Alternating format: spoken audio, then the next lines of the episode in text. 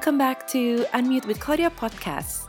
Today, I'll be talking with Samara Amani, an Indonesian politician and one of the leaders of the Indonesian Solidarity Party, or people might know as PSI. She was once worked with former governor of Jakarta, Mr. Basuki Cahayapurnama, and recently with President Joko Widodo and Vice President Maruf Amin. Today, we're talking about her becoming story, Indonesia politics, and resilience in failing.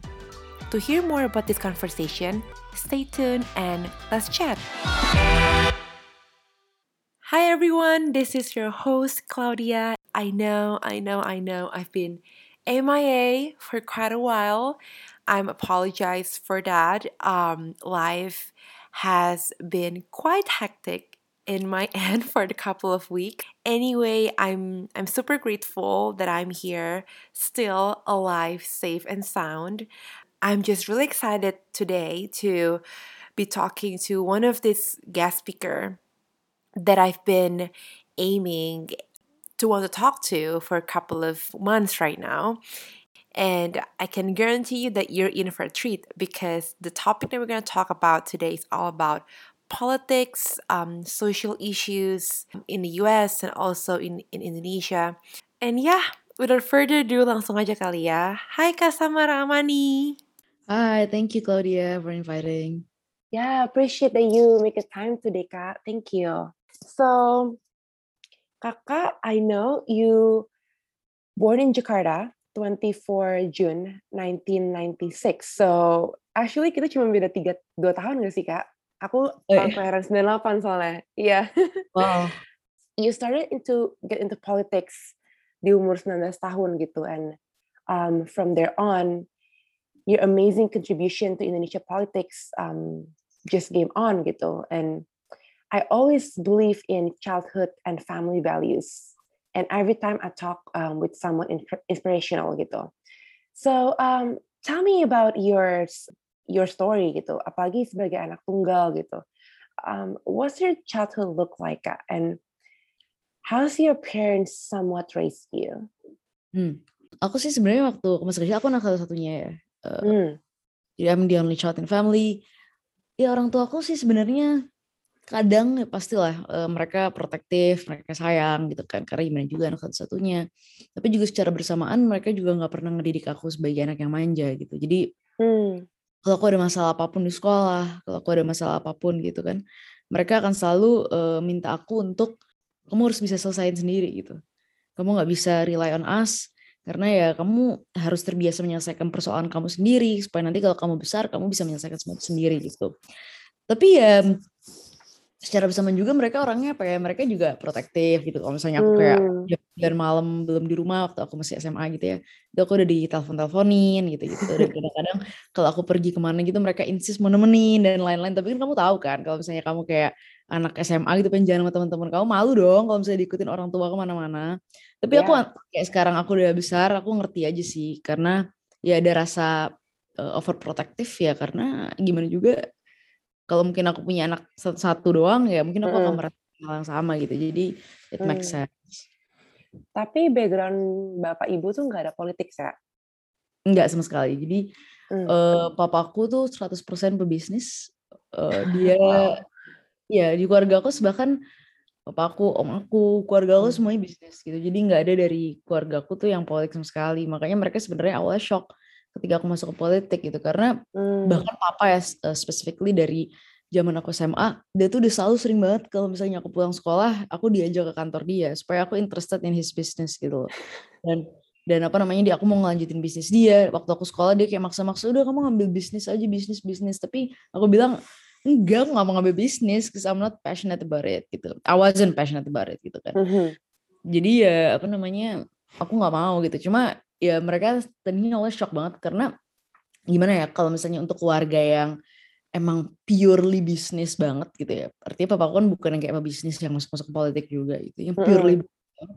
mereka tuh selalu menganggap politik sesuatu yang menakutkan kan mungkin Ya. kamu pasti tahu lah eh, sesuatu yang menakutkan jadi waktu aku masuk ke politik tuh kayaknya aduh kayaknya banyak banget kekhawatiran-kekhawatiran yang eh, hadir gitu apalagi suasana waktu aku masuk ke politik suasana yang panas banget kan abis pilkada 2017 Iya. yeah. Okay, um, I'm I'm very interested to know about you know um, kenapa kakak bisa ke intrigues and all of those why reasons um, masuk ke politik dalam situasi yang lagi nggak uh, mengenakan tanda kutip gitu. But I know you're such a big fan of Bung Karno, and I'm just very curious gitu. Uh, where did start? Ini dari dari papa kah atau dari da, dari mana kak? And like, uh, what somewhat what somewhat inspires you from him? Aku sebenarnya di keluarga aku sih biasa aja, maksudnya mereka bukan tipe yang kayak uh, membaca tokoh-tokoh politik kemerdekaan Indonesia, oke okay lah. Tapi aku tuh baca Bung Karno sesederhana waktu aku dulu mulai interest sama politik, aku baca-baca uh, semua buku-buku sejarah kita gitu. Tapi aku ngerasa nggak ada buku ya uh, dalam kaitannya sejarah Indonesia yang berbicara ke aku sebagaimana uh, buku-buku Bung Karno berbicara ke aku. Gitu. Kayak misalnya penyambung hmm. rakyat di bawah bendera revolusi itu apa ya Bung Karno itu kalau dia bercerita itu sangat fun dan kehidupan dia itu sangat berwarna gitu. Iya, setuju. Kalau misalnya kita baca Bung Hatta gitu, Bung Hatta banyak kisah gitu kan. Maksudnya aku nggak mau membanding-banding katanya Bung Hatta banyak kisah gitu. Tapi kalau untuk aku ya, untuk seorang anak muda seperti aku, Bung Karno tuh punya banyak warna itu, punya banyak uh, dia dan yang menurut aku menarik dia adalah orang yang penuh juga dengan imperfections.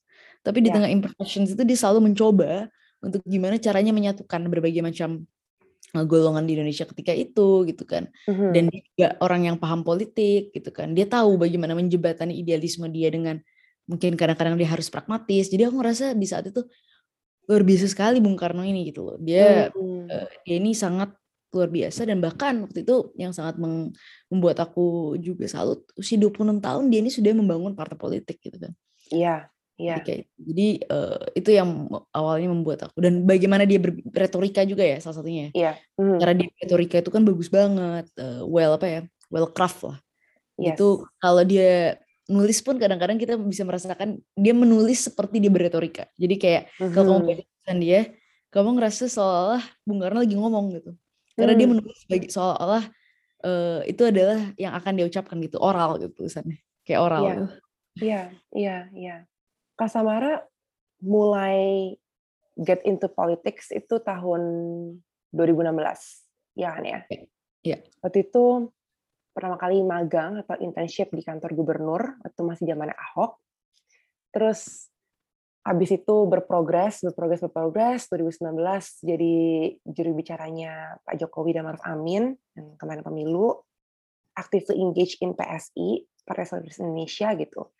Um, which I really want to know more about PSI later on, Kak. Tapi um, I guess my first question when I first read your resume gitu ya, kayak politics gitu, um, wanita gitu. There must be something big that triggers you to join politics in the first place gitu. Karena kan your major even itu kan dulu ilmu komunikasi, gak ada hubungannya dengan politik gitu. So what sort of instances atau experience yang kayak triggers you mm-hmm. to join politics? Aku kayaknya ada ada ada satu experience yang paling aku men-trigger aku tuh waktu aku ya intern di balai kota lagi-lagi. Hmm. Waktu aku intern di balai kota, sebelum aku intern di balai kota, aku percaya banget bahwa aku tuh masuk ke sana itu lagi pengen ribut sama birokrasi. Ya. Karena birokrasi kita tuh ya ini dalam pandangan aku persepsi aku ketika itu birokrasi kita itu jelek, birokrasi kita itu benar-benar inefisien, birokrasi kita tuh harus pokoknya dirombak lah. Tapi okay. ternyata ketika aku masuk ke dalam balai kota, aku waktu itu ditempatin sama Pak Ahok di PTSP. Hmm. Ternyata nggak semua birokrat seperti itu gitu. Itu sangat uh, aku sangat overgeneralize lah. Ternyata banyak PNS-PNS kita itu yang sebenarnya mereka adalah orang-orang yang punya um, integritas gitu yang dan banyak juga dari mereka tuh sebenarnya ingin berbuat sesuatu tapi karena sistemnya nggak bagus mungkin juga karena nggak ada keseriusan dari kita mencoba untuk membangun sistem yang baik ya akhirnya mereka juga kerjaan mereka jadi inefisien gitu jadi bukan masalah man to man gitu loh masalahnya okay. tuh sistem gitu oke okay. tapi karena waktu itu Pak Ahok bikin uh, regulasi gitu kan bahwa semua PNS itu semua PNS itu bisa menunjuk KPI dia sendiri dan harus memfulfill KPI mereka yang mereka uh, set sendiri, uh-huh. ya mereka kerja juga jadi lebih baik, performance mereka jadi lebih baik gitu, karena matriksnya jelas gitu. dan mereka nggak nggak sekedar kayak disuruh lo harus A B C D tapi mereka bahkan men-set matrix mereka sendiri gitu loh hmm. nah tapi dari situ tuh ngelihat eh ternyata kalau misalnya kamu bangun sistem yang bagus kamu bisa membuat birokrasi itu berjalan dengan baik loh dan professionally and efficiently gitu. Okay. Berarti da, politik itu nggak semata-mata soal uh, tentang, maksudnya aku merasa di saat itu ternyata politik itu tuh bisa satu keputusan politik itu bisa mengubah banyak kehidupan orang karena kalau kamu punya birokrasi yang efisien, birokrasi yang baik, public service delivery-nya juga jadi baik gitu. Kamu jadi mendeliver service yang lebih baik, kamu hmm. bisa menolong banyak orang di Jakarta ketika itu. Jadi aku ngerasa kayak wah politik ini yang benar-benar tools, benar-benar sarana yang sangat-sangat baik ketika kamu ingin mengubah kehidupan orang uh, secara masif dan secara cepat. Gitu. Karena kalau di NGO, oke okay, kamu bisa advokasi. Tapi at the end of the day, kamu kalau di NGO pun harus advokasi ke pemerintah kan. Yep, yang nantinya akan mengambil keputusan politik gitu. Mm -mm. Tapi semuanya ujungnya adalah di keputusan politik. Nah, kenapa aku nggak di dalam politik aja sekalian? Gitu. Hmm. Jadi sebenarnya uh, Kasamara udah pingin masuk ke NGO nih awal-awalnya. Aku udah aku waktu itu sebelum itu uh. bahkan setelah dari dari jadi gini loh, setelah dari balai kota itu aku tuh udah mulai ada interest ke partai politik. Cuma persoalannya ketika itu aku merasa nggak ada partai politik yang sesuai sama aku gitu. Mm. Dan aku takut bahwa ah nanti malah nggak uh, sesuai sama aku dan akhirnya mungkin nggak apa aku nggak akan pernah berhasil gitu loh. Iya. Uh, di politik karena aku nggak sesuai idealisme sama mereka. Gitu. Iya. Jadi aku bikin NGO sama teman-teman aku yang internship di balai kota beberapa teman. Cuma terus habis itu ketika di NGO itu ya aku seneng ya sama NGO itu dan aku merasa ini. Cuma aku emang juga emang orientasinya karena pengennya politik praktis ketika itu. Mm -hmm. Terus PSI dalam proses pilkada jadinya kayak ya udah cocok. Oke. Okay.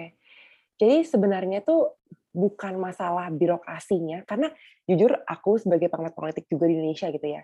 Aku kesel banget masalah birokrasi gitu karena menurut aku kenapa untuk men untuk men approve sesuatu itu perlu jangka waktunya lama sekali gitu dibanding dengan negara Singapura atau Malaysia atau Thailand mungkin ya mungkin bisa take three months untuk Indonesia untuk approve something contohnya untuk bangun untuk um, approve pembukaan usaha baru tapi hmm. Singapura hmm. atau Malaysia mungkin cuma bisa takes two to three weeks gitu jadi menurut Kasamara masalahnya itu bukan di birokrasinya, tapi masalah di KPI-nya yang belum tepat gitu waktu zaman itu, atau mungkin zaman sekarang juga di pemerintahan sekarang. Kalau menurut aku sih masalah sistem sih. Artinya sistem. misalnya uh, sistemnya satu ya satu KPI penting, men-set uh. KPI penting buat mereka. Karena kan kalau misalnya di zaman era Pak Ahok itu KPI itu bukan semata-mata oh cuma ditaruh KPI itu sudah enggak. KPI itu menjadi uh, standar uh, TKD kamu, tunjangan kinerja daerah kamu gitu. Jadi kalau misalnya kamu KPI-nya misalnya kamu set 3 KPI misalnya A, B, C gitu. Kamu cuma mampu memenuhi KPI A, maka misalnya eh, TKD dan tunjangan kinerja daerah kamu di bulan itu cuma 20% itu. Tapi kalau kamu hmm. memenuhi 3 KPI ini, ya kamu jadi full tunjangan kinerja daerahnya gitu. Jadi orang kan gimana caranya bekerja dengan baik dong untuk memenuhi KPI yang mereka sudah set sendiri karena itu juga berkaitan dengan tunjangan mereka gitu. Iya. Itu, itu pertama. Terus yang kedua, uh, sistemnya juga harus dibenahi misalnya seperti lelang jabatan kan. Orang-orang yang pegang jabatan, orang-orang yang paling kompeten untuk menduduki jabatan-jabatan mm, yang sesuai dengan mereka gitu loh.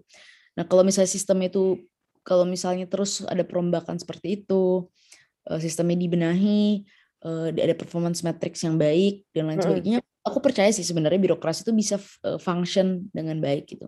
Tapi emang kita harus sadar bahwa birokrasi emang gak akan pernah function as efficiently as private sector. Karena okay ada regulasi-regulasi yang mengikat mereka nggak bisa untuk nggak bisa mereka nggak bisa kayak main pecat dan selesai gitu loh. Ada regulasi-regulasi hmm. bisa asal mencatin mereka asal ngeganti mereka. Ada proses yang harus tetap dipenuhi karena kalau nggak kamu bisa digugat gitu ke uh, mahkamah. Sama juga sih di private sector kalau yeah. misalnya kamu pecat orang nggak bisa juga kan. Mm, mm, mm, uh, kalau di Indonesia at least kalau di Amerika sih bisa aja. Kalau tapi intinya sih um, yang penting itu menurut aku ya mensat performance matrix dan membuat uh, lelang jabatan supaya banyak orang-orang bagus. Dan itu bisa itu bisa terjadi dan itu bisa function efficiently. Itu yang aku ras aku rasakan waktu zamannya Pak Ahok ya. Pak Ahok oke. Okay. so if you can narrow down let's get to basic gitu. So what is your why? Kenapa kakak mau banget masuk politik? What are the things that you're trying to figure it out in politics? Aku rasa sih karena aku ngerasa bahwa aku pengen banget mengubah uh, Indonesia waktu itu ya, gampang. Aku pengen banget mengubah Jakarta utamanya. Ketika itu aku ngerasa Jakarta sangat terpolarisasi karena masalah tensi agama. Ngerasa juga banyak persoalan-persoalan yang belum bisa betul-betul diselesaikan di Jakarta, misalnya kayak hmm. banjir gitu kan, terus kemudian persoalan uh, housing crisis gitu kan, masalah perumahan dan lain sebagainya yang terjadi di Jakarta dan aku ngerasa eh aku pengen mengubah sesuatu. Hmm. Gimana cara mengubahnya? Kayaknya politik cara yang paling masuk akal untuk melakukan itu. Oke, okay. oke. Okay. When you first started politics gitu, what's what was your definition of it and what made you redefine politics now after you join politics? Yeah. Karena hmm, karena for yeah. me the way the way I understand about politics adalah kayak politics itu tuh terbuat dari power ya kak there is no hmm. power without politics gitu. And um, there's no demokrasi juga without politics. So that's how I understand about politics and it's still valid until now. I don't think politics is dirty. Menurut aku dirt bisa menjadi kotor kalau nggak ada sistem atau KPI yang tepat gitu. Bener kan ya? That's still the way I understand about politics. But what about you? Iya, kalau aku sih ngerasa politik ya pasti juga tentang power. Dan tapi intinya gini loh, dari dulu kalau kita bicara kekuasaan orang tuh takut gitu. Kayaknya kesannya waduh gila kuasa nih gitu kan. Tapi you cannot do anything significant without power. Hmm. jadi kalau kamu punya power kamu punya kekuasaan gitu kamu punya juga kemampuan secara bersamaan untuk melakukan hal-hal baik gitu kan. Ya kamu bisa aja tergoda dan melakukan hal-hal buruk gitu. Tapi juga kamu di saat yang bersamaan ada opsi untuk melakukan hal-hal baik gitu. Kamu bisa melakukan kamu bisa mempropose untuk memastikan bahwa semua orang dapat perumahan yang layak, punya jobs mhm. yang layak gitu kan, mm-hmm. punya healthcare dan education yang layak dan lain sebagainya. Itu semua bisa hanya bisa terjadi kalau misalnya dalam politik. Mm-hmm. Kalau aku ngerasanya dulu ketika aku ada di luar politik, ya aku ngerasa kalau aku masuk politik aku bisa punya tools. Tapi aku juga sadar dalam prosesnya politik itu bukan dunia yang ideal gitu. Oke. Okay. Jadi kamu nggak bisa datang ke dalam politik dan kemudian kamu membawa berbagai macam ideal kamu. Mm-mm dan kamu merasa bahwa dari semua ideal itu bisa kamu implementasikan semua. Aku dulu merasa itu harus terjadi, tapi it will never happen karena susah banget. Hmm. Hal yang harus kamu lakukan adalah kamu harus mau kompromi. Tentu kamu harus punya batas-batas sejauh mana kamu mau kompromi. Gitu. Misalnya, aku punya ideal A gitu kan. Aku harus tahu bahwa tidak untuk men, karena gini, kalau aku cuma mau memastikan ideal aku terrealisasi, hmm. itu nggak akan terrealisasi.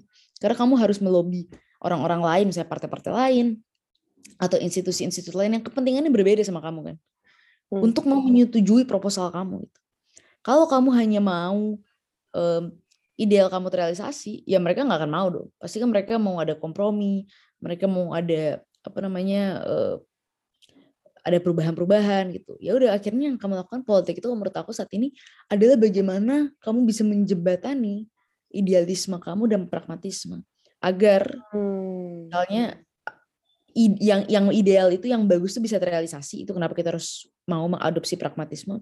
Yeah. tapi yang kedua kita juga nggak boleh melupakan idealisme kita karena kita nggak mau jadi 100% tokoh yang pragmatis dan nggak mm -hmm. punya batasan-batasan dalam melakukan perubahan gitu setuju. Iya setuju. You you make such a good point kak. Ya aku setuju banget. Dari hal seperti itu apakah menurut kakak kan sekarang kan uh, you engage in PSI Partai mm -hmm. Indonesia gitu. Um, dari semua visi misi itu I'm sure PSI can sort of being the avenue untuk achieve itu kalau nggak ngapain join at the first time gitu kan um, cuman what I was wondering is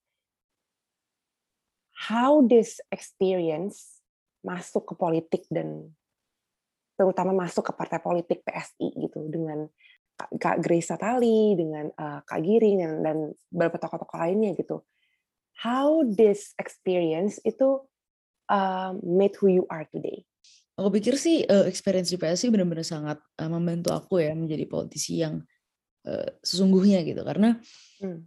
waktu dulu aku pertama kali masuk ke PSI gitu ya ketemu Raja Juliantoni, ketemu Grace Natali gitu, dan ketemu beberapa pengurus PSI lainnya gitu. Hmm. Terus sama-sama bangun partai ini waktu itu belum pernah ikut pemilu, bahkan belum berapa tiket untuk pemilu.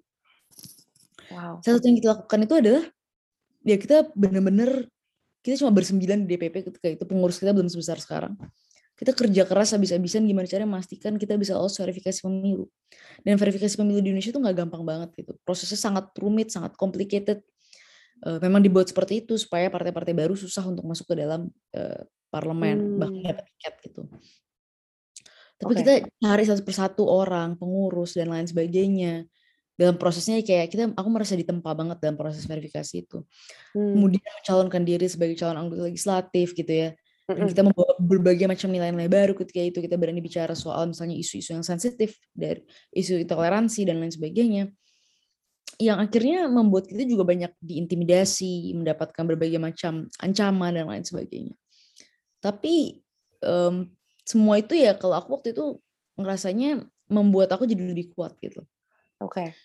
At first itu kayak oh kayak gini banget ya ternyata kok politik seke, apa sesadis ini gitu karena mereka Hmm. bisa melakukan apa pun gitu mereka bisa membongkar segala macam kehidupan personal kamu mereka bisa misalnya mengapa ya mengintimidasi aku bahkan pernah waktu lagi nyalek di tengah eh, belusukan aku aku ada orang yang datangin aku mengintimidasi gitu ngusir aku dari eh, salah satu lokasi aku belusukan Oh ya? Iya. Wow. Jadi itu eh, benar-benar experience yang gila banget. Tapi which is, eh, setelah itu ya makin lama aku merasa jadi lebih tangguh sekarang dan kalau aku experience hal kayak gitu aku merasa bahwa oh ya it's just part of the process. Hmm. Walaupun itu nggak bisa dibenarkan ya. Iya iya. Tapi ya I just get used to it. So how how you're able to build up that resiliency over time? Karena in my opinion gitu, tadi cerita Kak Samara dari awal masuk PSI yang kayak susah banget untuk masuk dapat tiket pemilu um, dan lain sebagainya gitu. Um, that needs a, res- a resiliency in yourself gitu loh. Mhm. Um, and in fact itu one of the most precious trait gitu yang people need to have if they want to have a successful career gitu. So how do you build that? Hmm, jadi kalau menurut eh, kalau misalnya aku sih ya, ketika itu aku kaget ya awalnya kayak nggak gampang. Tapi I don't know, I think nggak ada tips secara khusus gimana kayak aku bisa melalui itu semua. Aku cuma ya udah aku jalanin aja gitu. Hmm. Aku jalanin aja day to day sampai akhirnya aku berada satu titik aku sadar bahwa ini politik. Oke. Nggak But ada aku nggak- nggak bisa kasih tips khusus untuk itu karena Mm-mm. aku- karena gini loh, aku bahkan nggak sempat untuk napas di masa-masa eh, intens politik waktu itu. Jadi misalnya Oke. waktu tahun 2017 aku lagi debat sama soal isu KPK dengan Fahri Hamzah misalnya kan. Hmm. Debat kenceng-kenceng gitu kan, datang serangan, diserang nggak bisa-bisa. Baru kelar itu gitu, nggak ada waktu untuk sempat istirahat, udah ngurusin verifikasi. Nggak ada waktu untuk sempat istirahat, udah mulai proses pencalekan. Nggak ada waktu, jadi terus isunya terus bergulir tanpa henti. Sehingga ya pada satu masa, pada satu titik aku ngerasa kayak ya udah jalanin terus, jalanin terus, sekarang nggak ada waktu sampai akhirnya ya udah emang lu begini hidupnya gitu loh. Jadi Hmm. Terbangun karena eh, ya harus just have to go on with it. Okay, but what what's your mindset on like doing this? Karena engage in politics itu kan bukan suatu pekerjaan yang mudah gitu. In fact itu mungkin one of the most difficult job that I could think of. So what what's your mindset or what's your perspective in life of doing this? Eh, aku sih waktu itu em, sederhana aja sih. Aku mikirnya ya udah emang ini susah, politik nggak gampang. Tapi aku I really believe in politics gitu. Jadi aku percaya Wow. bahwa politik bisa bawa perubahan. gitu. Jadi dan aku percaya dalam politik itu kamu harus fokus terhadap tujuan. gitu. Hmm. Kalau kamu mikirin berapa banyak orang yang cinta sama kamu, berapa banyak orang yang benci sama kamu, itu nggak akan pernah selesai. Karena ya it's life, orang akan selalu benci, orang akan selalu cinta sama kamu. Mhm, mhm. Nggak nggak nggak ada nggak nggak ada banyak pengaruhnya kalau buat aku gitu. Oh, Iya. Kalau buat aku sih ya oke lah lo senang sama gue ya sangat menyemangati gitu ya. Kadang-kadang aku merasa terharu gitu banyak orang yang dukung gitu. Oh benci, oh itu okay juga gitu nggak ada masalah. Hmm, Tapi aku di sini bukan untuk dapat pujian, dapat kritikan dan lain-lain ini. Iya. Aku di sini semata-mata karena aku punya tujuan, aku pengen berada dalam sistem politik dan aku ingin mengubah sistem itu. Hmm. Tapi has politics ever disappointed you? Of course, many times. Hmm. Then why you then why you still on the course of this? Oke. Jadi aku sangat disappointed pada tahun 2019 tentunya. Aku nggak bisa pungkiri. Oh, Waktu aku waktu mencalonkan, itu waktu hmm, jadi juru bicaranya Pak Jokowi. iya, Oke. waktu jadi bicara Pak Jokowi dan aku kan eh, nya- mencalonkan diri sebagai eh, anggota DPR, anggota legislatif di Jakarta. Oke. Ketika itu aku menang di Jakarta. Oke, okay? Hmm. I won the election basically. Oke. Tapi persoalannya adalah sistem yang dibangun oleh negara kita, oleh partai-partai politik lama adalah meskipun kamu menang, tapi partai kamu tidak melewati 4% parliamentary threshold, maka kamu nggak bisa duduk dalam DPR. Jadi kamu Oh. bayangin ketika itu, aku bukan hanya menang, tapi aku dapat suara terbesar kedua di Jakarta, Heeh. mengalahkan banyak politisi-politisi incumbent yang lama dengan suara 140 ribu, gitu kan. Hmm. Ya hanya kalah dengan tiga kali incumbent dan wakil ketua MPR Hidayat Nur Wahid yang dapat suara 200 ribuan kalau nggak salah. Terus setelah itu kedua 140 ribu, berarti kan aku menang, berarti ada 140 ribu orang dari Jakarta dan luar negeri yang memberikan amanah untuk aku menjadi menjadi perwakilan mereka. Iya. Tapi dengan begitu saja, karena alasan kamu nggak lolos 4%, suara itu dibuang, 140 ribu amanah orang dibuang oleh sistem politik kita yang memang memastikan bahwa partai-partai kecil ini nggak bisa masuk ke dalam DPR.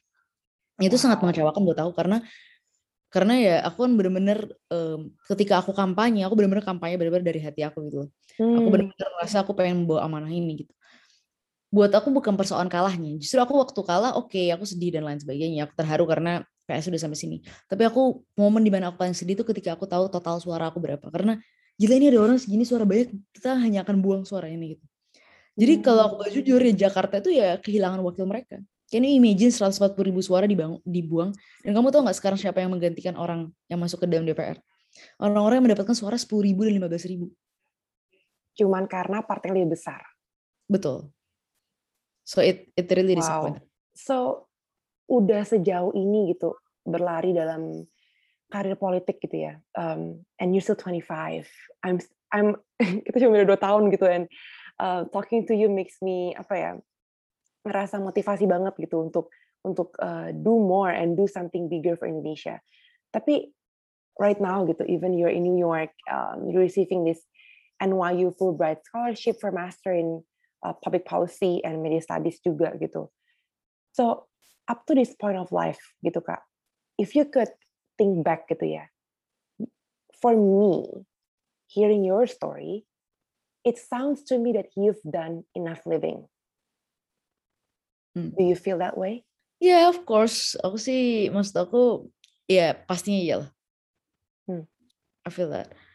Tapi ya lagi-lagi kembali lagi, aku ya ngerasa ya kenapa aku tetap di politik karena ya aku udah kecewa sama politik ya pernah kecewa. Tapi I still Ya. believe that ya udah ini ini ini emang dan aku gini loh aku juga ada perasaan bahwa eh aku nggak mau nyerah hanya karena mereka sengaja membuat sistem yang buruk loh untuk kita. Mhm. Mhm. Ya aku mau lanjut karena aku percaya bahwa kita bisa bisa melalui ini gitu. Kita akan bisa melewati 4%. Kita akan mampu misalnya quote unquote game the system lah gitu. Mhm. Em, jadi itu yang mau aku lakuin sih ke depannya. Dan aku masih percaya lah, aku masih percaya bahwa ya politik tuh emang ada bahwa sistem yang dibangun itu banyak banget. Tapi ya ini tetap jalan yang paling masuk akal untuk kamu bawa perubahan. Iya, iya. Tapi in a span of like 25 years gitu ya, selain tadi kekecewaan politiknya mengenai um, gagal menjadi DPR cuman karena how big of a size of partai politik PSI eh, zaman itu waktu itu gitu 2019.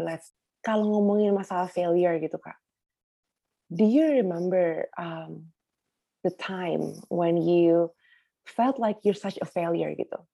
Hmm. Kayak lu hampir give up lah with your life or with your career. Do you remember that moment? Kayaknya ya kalau misalnya aku merasa di mana aku benar-benar merasa failure tuh ada satu momen. Hmm. Eh, waktu itu oh, kayaknya tahun 2015 gitu di mana ada banyak banget eh, rentetan-rentetan kontroversi yang yang menimpa aku dan PSI lah. Oke. Eh, Banyak banget rentetan kontroversi itu dan ada satu momen di mana aku misalnya berdebat dengan bukan berdebat sih, tapi lebih tepatnya mengeluarkan statement-statement tentang eh, komparasi Hmm, Indonesia dan Rusia gitu. Oke. untuk menjawab, untuk menjawab salah satu politisi Indonesia gitu yang mengatakan bahwa eh, harusnya Indonesia itu niru Rusia lah semacam itu. Hmm, Then you know aku bilang bahwa lo kita negara kita lebih demokratis dan lain sebagainya intinya aku ngomong kayak gitu. dan itu menjadi backlash karena kemudian uh, media pemerintah Rusia itu malah memberikan statement yang mengatakan bahwa oh Samara kamu nggak ngerti soal Rusia, kamu dangkal wawasan dan sebagainya. Okay. Uh, well kita nyelesain masalah itu baik-baik sih aku ketemu sama wakil dubes mereka dan lain sebagainya. Mm -hmm. Tapi at the time aku kayak super kaget dengan reaksi uh, masyarakat Indonesia gitu. Hmm even yang uh, educated gitu bahwa aku shock kok tiba-tiba mereka semua jadi merasa uh, omongan aku salah gitu. I mean kalau misalnya kamu ngomong di ngomong di mana-mana, kalau misalnya eh uh, Indonesia lebih demokrasi dari Rusia loh, kayaknya nggak akan ada orang yang nggak akan ada orang yang tersinggung atau merasa salah deh gitu kan. Hmm. Sistemnya beda aja Rusia sama Indonesia gitu dalam ya kan dalam uh, memimpin gitu kok tiba-tiba ketika itu semua orang malah jadi belain Rusia dan malah nyalain aku padahal mereka juga punya pandangan yang sama gitu. I feel like kok kalian jadi merasa kayak ada merasa semacam apa ya? Betrayal ya? gitu kali ya. Iya, aku merasa kayak kok jadi kalian kayaknya selama ini ngomong-ngomong gitu aja deh. Tapi kok sekarang tiba-tiba karena ada ada statement dari pemerintah Rusia, lo kok merasa um, lo kok merasa apa namanya gue yang salah gitu. Aku merasa kayak gitu. Hmm. Itu kan hmm. sesuatu yang biasa aja gitu loh dan mereka kayak merasa kayak Samara harus minta maaf Samara merusak hubungan Indonesia dan Rusia. Kaitannya emang saya siapa gitu loh. I'm not not even a minister gitu kan. Iya. jadi kayak waktu itu aku ngerasa kayak super kecewa dan ngerasa kayak ah udahlah percuma juga even kayak lu bicara benar di sini. Oh kayak gini ya? Terus aku ngerasa pengen berhenti aja dulu gitu kan. Hmm. tapi ya udah abis itu semenjak uh, setelah kayak mau habis berhenti dulu break I don't know kayak aku ngerasa oh enggak lah um, gue gak pengen berhenti kayak ngapain gue berhenti gitu justru kan hmm. ya di politik ya emang lo bakal kita akan selalu dapet serangan kayak gini gitu kalau misalnya aku berhenti terhadap semua serangan kayak gini mm dan terus mikirin apa omongan orang ya aku nggak akan pernah jauh cuma segini doang gitu langkah aku mm politik ya aku ya lanjut aja terus mm-hmm. kalau dengan pemerintahan yang sekarang kak do you have a hope Ya yeah, of course, kalau misalnya Pak Jokowi sih aku punya hope. Bukan nggak ada kritik ya. Iya. Tapi aduh, aduh have hope uh, dengan Pak Jokowi. At least yang aku tahu ya Pak Jokowi orangnya toleran, dia terbuka, mm -mm. dia bisa dikritik. Bener. Uh, jadi aku sangat-sangat punya banyak harapan bukan hanya terhadap Pak Jokowi, tapi juga pemerintah apa menteri-menteri dan pemerintahan beliau ada mm tokoh seperti misalnya Gus Yakut, ya. Pak Erick Thohir gitu kan. Ya. Terus kemudian Pak Nadiem Makarim, Mas Nadiem luar biasa banget kenapa yang dilakukan dengan Permendikbudnya. So I do I do hope. Yeah. Hmm. Let's talk about um, politics post COVID gitu. Um, looking at current situation right now gitu, I think it's safe to say that we're living in a post COVID world somewhat, especially di US ya. Uh, kayaknya di New York udah kayak hampir semua orang nggak ada yang pakai masker nggak sih kak? Kalau di Amerika ya. Kalau menurut Kak Samara sekarang keadaan politik di Indonesia atau in the world generally setelah COVID tuh atau like these days itu seperti apa? Indonesia ya? uh Kalau menurut yang Kakak amatin gitu. Hmm, aku rasa sebenarnya nggak banyak perubahan sih, jujur aja. Karena emang politik kita tuh sangat, uh, gini loh, politik kita tuh sangat rely on face to face meeting sih.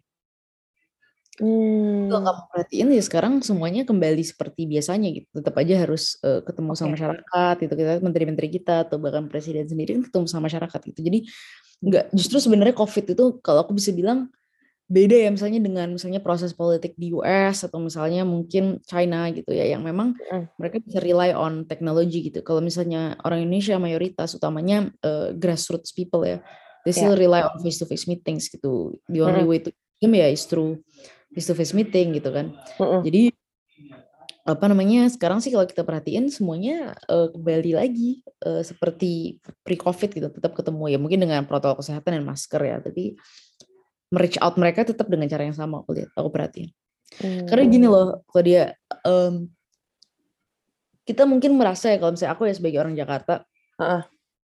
ya kan Jakarta mungkin middle class ya kan kita mungkin hidup dalam bubble kita kita merasa bahwa eh semuanya itu sosial media loh gitu semuanya ada di sosial media uh, YouTube tuh sekarang ngetop banget Twitter ngetop banget oh iya betul tapi itu untuk uh, middle class mungkin uh, mau mungkin lebih urban based dan lain sebagainya tapi akses informasi utama bagi masyarakat itu masih satu televisi gitu jadi TV itu masih nomor satu untuk akses informasi gitu jadi TV dan juga misalnya belusukan itu masih akses-akses Iya. informasi paling uh, signifikan dalam melakukan kegiatan-kegiatan politik gitu.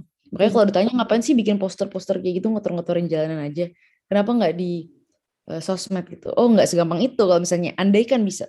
Karena sebenarnya kalau pakai logika kalkulasi aja deh, Heeh. Kalkulasi rasional, nggak ada politisi yang mau ngeluarin duit banyak untuk bikin poster. Kalau memang sosial media seefektif itu. Tapi Betul. kenapa di tengah sosial media masih tetap kita ngeluarin duit untuk bikin poster? Ya karena kita tahu bahwa efektivitasnya itu juga melalui poster. Hmm.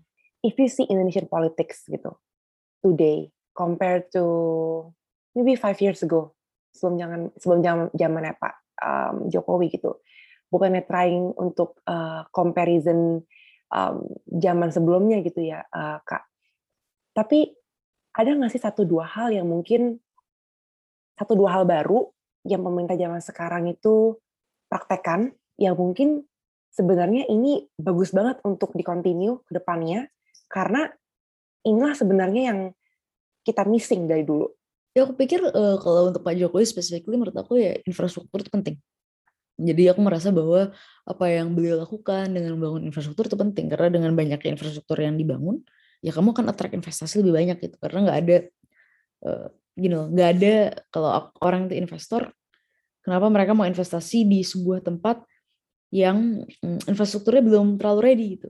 Misalnya mereka ke negara tetangga kita mungkin ya kurang lebih uh, marketnya sama gitu kan.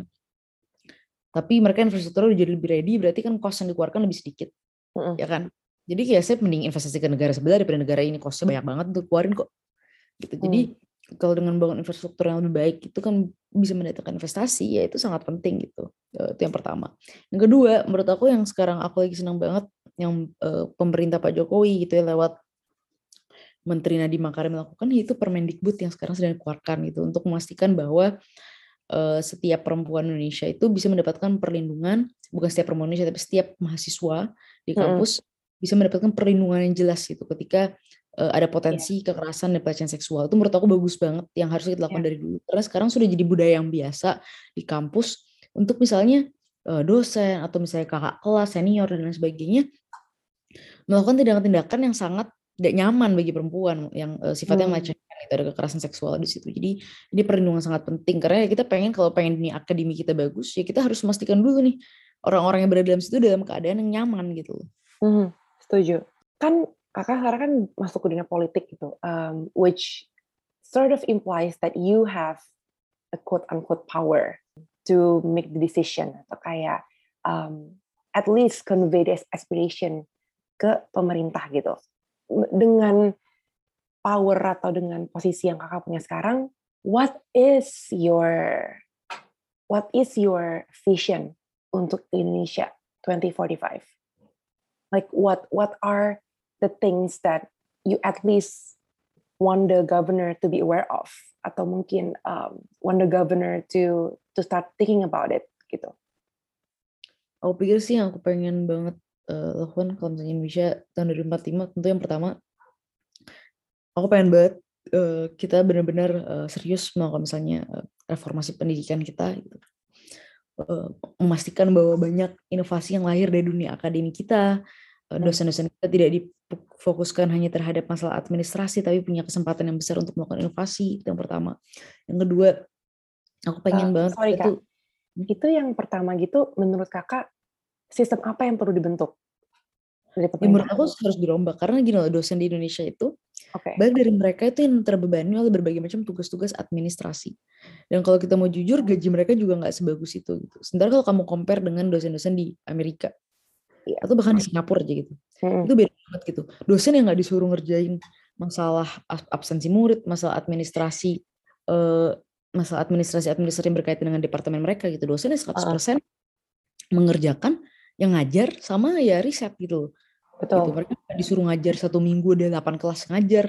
Mereka Iya. ngajar satu dua kelas yang mereka tertarik ajar. Kemudian mereka riset sisanya sehingga kita bisa menghasilkan mereka bisa menghasilkan profesor-profesor dengan riset yang berbagai yang kelas dunia gitu. Sementara kita seperti itu. Dan juga kita harus naikin dana riset kita karena dana riset kita itu eh, terbilang kecil gitu. Kalau misalnya dikomparasikan dengan GDP kita kalau nggak salah di bawah satu persen.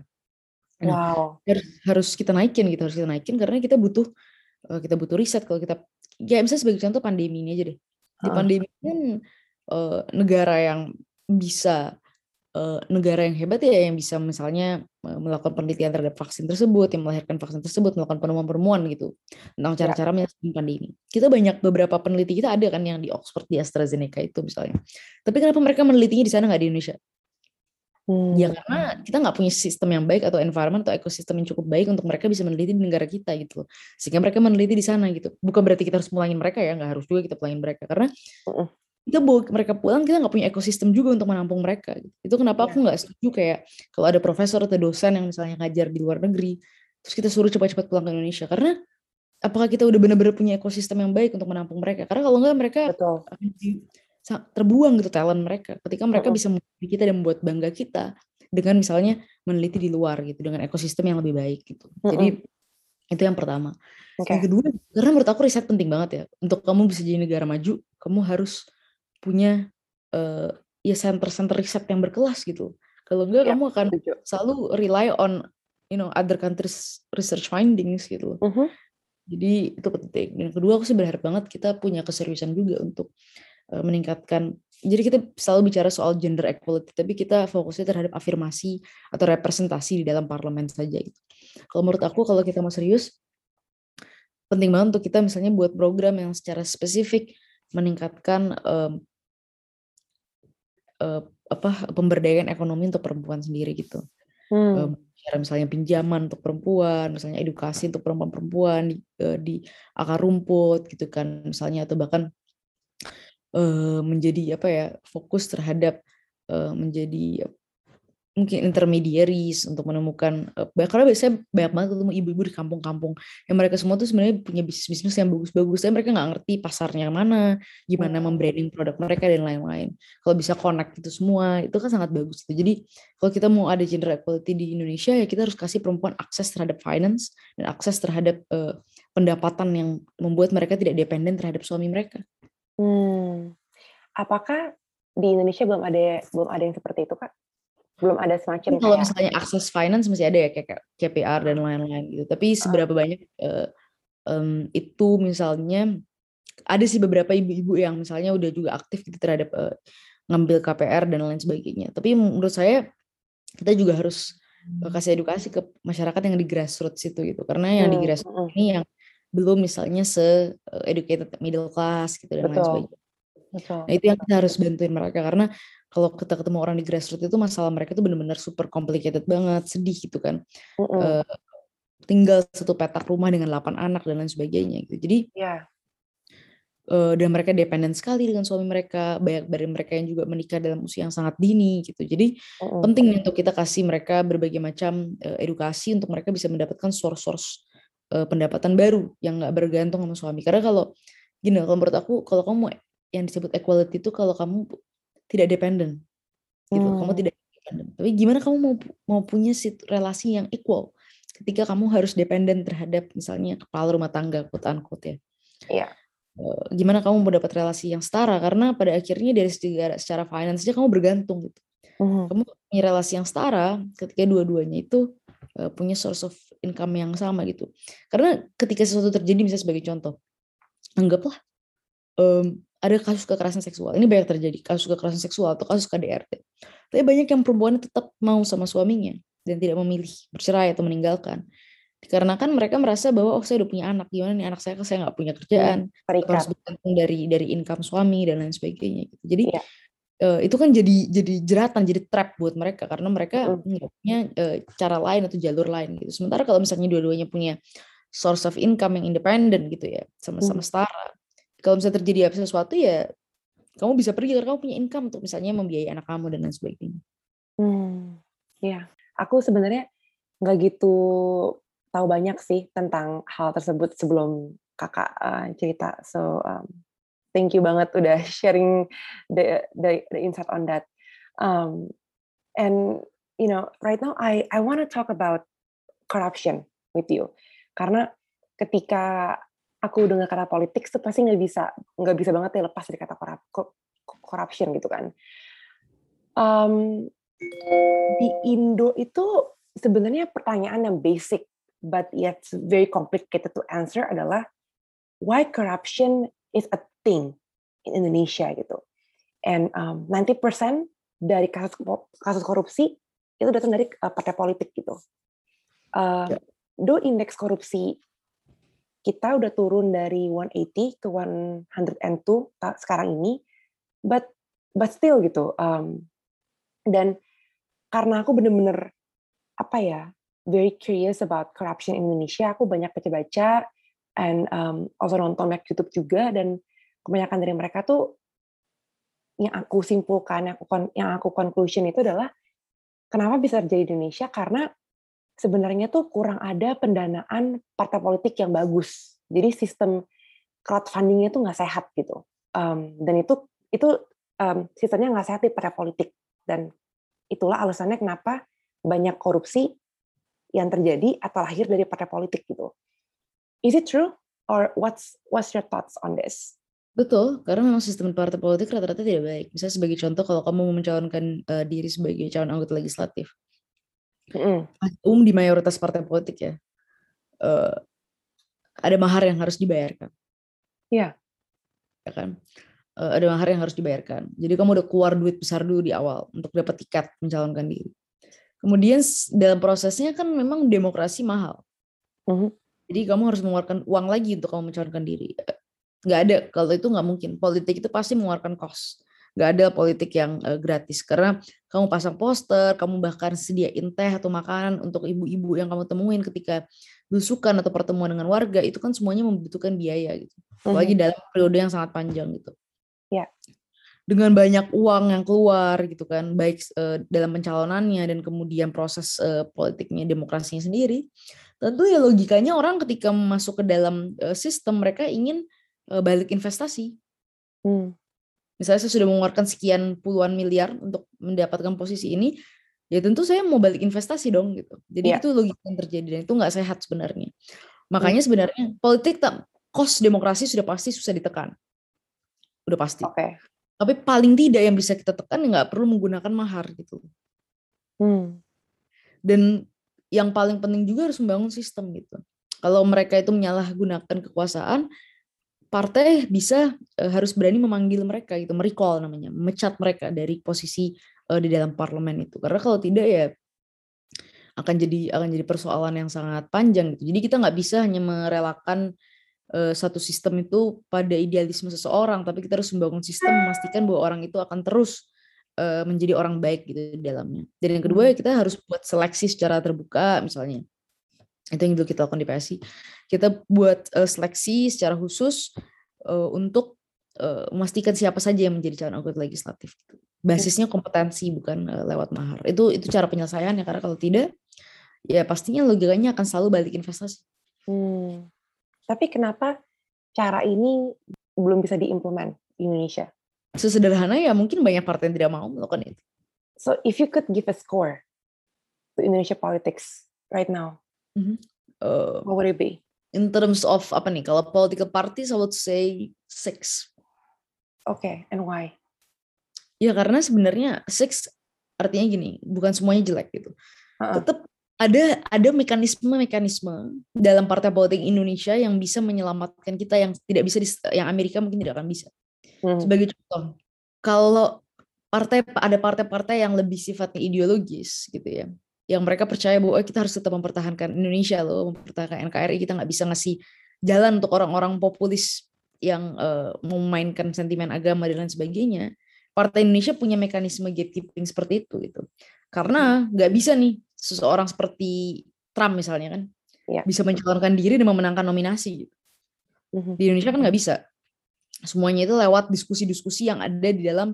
Memang ini nggak bagus ya, karena tidak demokratis sebenarnya diskusi-diskusi yang ada lewat partai-partai politik jeleknya itu tidak demokratis, bagusnya dia bisa menjadi mekanisme gatekeeping dari orang-orang ya seperti Trump atau orang-orang yang misalnya memainkan sentimen agama untuk mencalonkan diri. Hmm. Gak 100% begitu, tapi mayoritas begitu. Karena kalau tidak ada mekanisme seperti itu dan basisnya hanya popul populisme seperti itu ya kita bisa bisa melihat kasus misalnya seperti di India di mana Hindu nationalism naik atau mungkin kasus Amerika pre Joe Biden di mana uh, right wing uh, populisme sangat besar. Ya, yeah.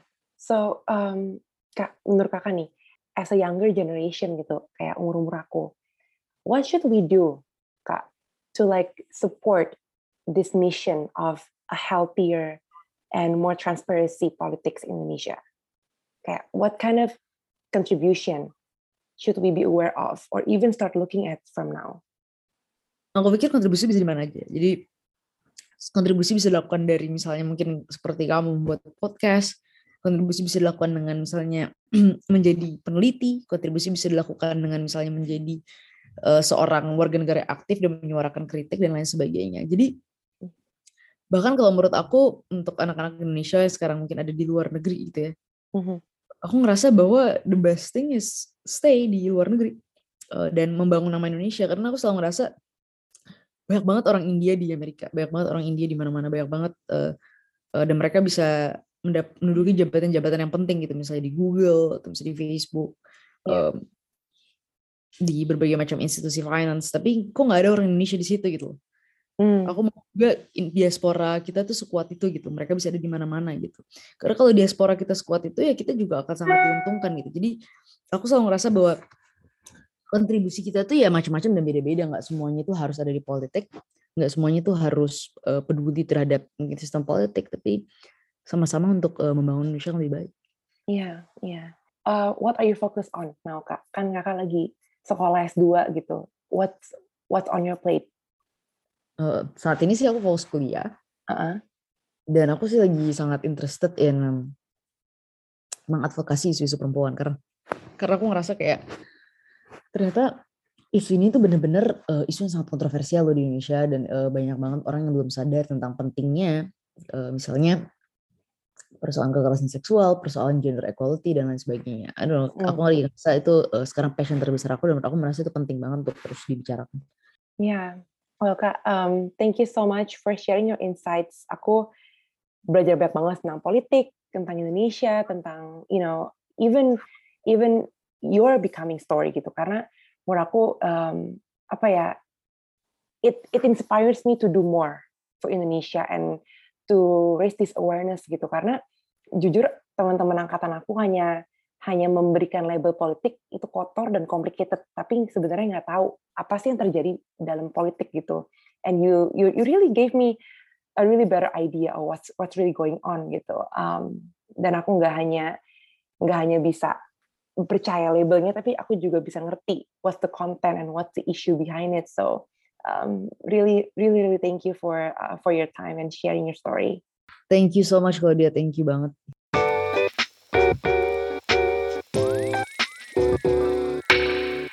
Thank you all for listening to this Unmute episode. Don't forget to follow this channel and share it with your friends too. And also, Feel free to hit me up on Instagram at Claudia H. Johan. Unmute Podcast. Let the brain sparks begin. See you.